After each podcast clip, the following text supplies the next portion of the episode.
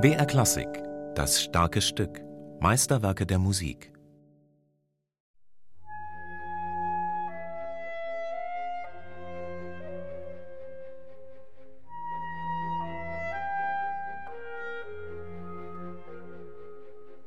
Gerade das erste spiele ich eigentlich lieber als das zweite, was noch mehr opernhaft ist und auf einer größeren virtuosen Grundlage. Also das erste Konzert ist schon melancholischer, es hat wunderschöne Kantilenen.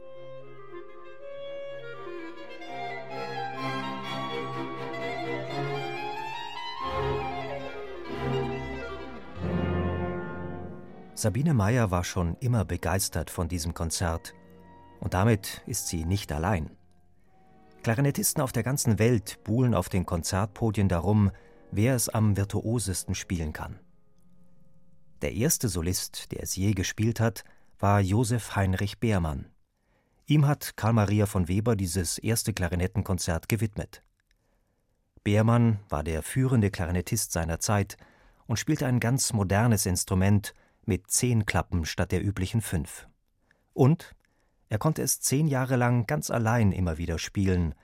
Erst nach dem großen Erfolg von Webers Oper Der Freischütz ging es in den Druck und stand damit allen Klarinettisten offen. Das war die Hochzeit von Schubert und Beethoven und dass dann so ein Stück entstanden ist, 1811, das ist schon unglaublich, ja. Und auch was der Heinrich Beermann klarinettistisch, was der für Möglichkeiten gehabt hat, war unglaublich, ja. Und es ist ja auch schon beeindruckend, was für ein Instrument er zur Verfügung gehabt hat, ein modernes Instrument. Die konnten chromatisch spielen und alles, ja, und ein enorm virtuos auch spielen. Und er muss ja auch ein wunderbarer Musiker gewesen sein, weil er einfach wunderschöne gesangliche Kantilenen geschrieben hat, ja.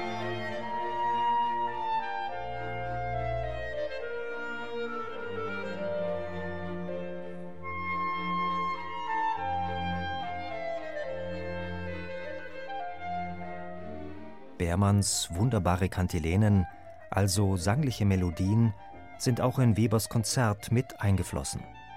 Beide, Klarinettist und Komponist, waren gut befreundet und arbeiteten eng zusammen. Beermann spielte damals in der Münchner Hofkapelle und der König selbst hatte Weber den Auftrag für die beiden Klarinettenkonzerte gegeben, als Anfertigung für seinen hochgeschätzten Solomusiker. Nachdem Beermann dieses Konzert nun bearbeitet hatte, war es technisch wesentlich weiterentwickelt als etwa das Klarinettenkonzert von Wolfgang Amadeus Mozart. Eigentlich finde ich ja das erste Weber-Konzert schon sehr klassisch, wie er es komponiert hat, 1811. Und es ist ein Stück, wenn man das Autograph jetzt liest, es gibt ja zwei Autographe, Weber ist ja sehr sparsam damit umgegangen, mit Umspielungen oder so. Er hat es ja sehr, sehr schlicht komponiert. Und erst Heinrich Beermann hat die Kadenz hinzugefügt, hat ganz viele Ornamente und Verzierungen und Triller da noch reingesetzt. Also das ist dann ein ganz anderes neues Werk im Grunde entstanden durch den Beermann, der einfach mehr auf Virtuosität gesetzt hat. Das Konzert ist also ein Gemeinschaftswerk und damit auch für heutige Solisten ein echter Glücksfall, findet Sabine Meyer. Es ist eine ideale Zusammenarbeit zwischen Virtuosität, Technik, wo man wirklich alles zeigen kann und diesen gesanglichen. Der zweite langsame Satz ist wunderschön, gerade mit den Teilen mit den drei Hörnern in der Mitte, diese fast wie ein Choral ist.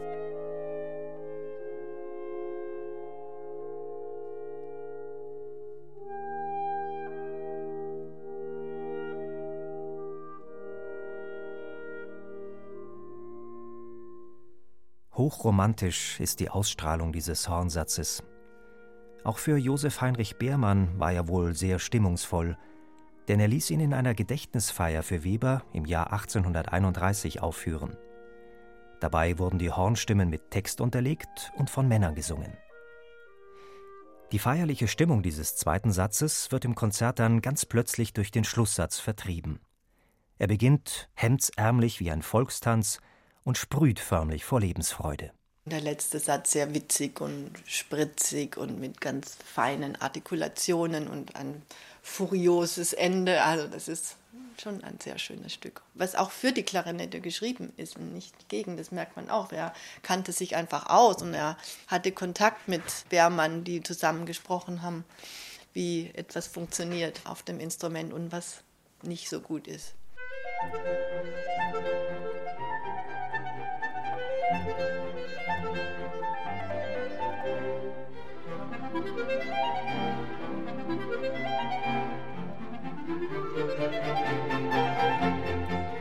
So viel Gemeinschaftsarbeit stellt die Solisten heute natürlich vor die Frage, wie sie es mit der Werktreue halten wollen.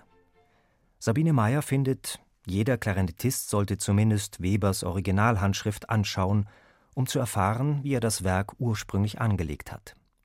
Sie hat auf diese Weise ihren ganz persönlichen Mittelweg gefunden. Sabine Meyer spielt nicht alle Verzierungen, die Beermann eingefügt hat, sondern lässt einige Stellen so schlicht, wie Weber sie komponiert hat. Ich habe mir dann meine eigene Stimme kreiert irgendwo. Ja, es gibt ja welche, die sehr puristisch, die dann genau nur das spielen, was Weber geschrieben hat. Aber ich glaube, dass die schon so eng zusammengearbeitet haben, dass Bermann nichts gegen den Willen von Weber gespielt hat und, und diese Ornamente und diese Kadenz durchaus auch im Sinne von Weber dann gewesen sind.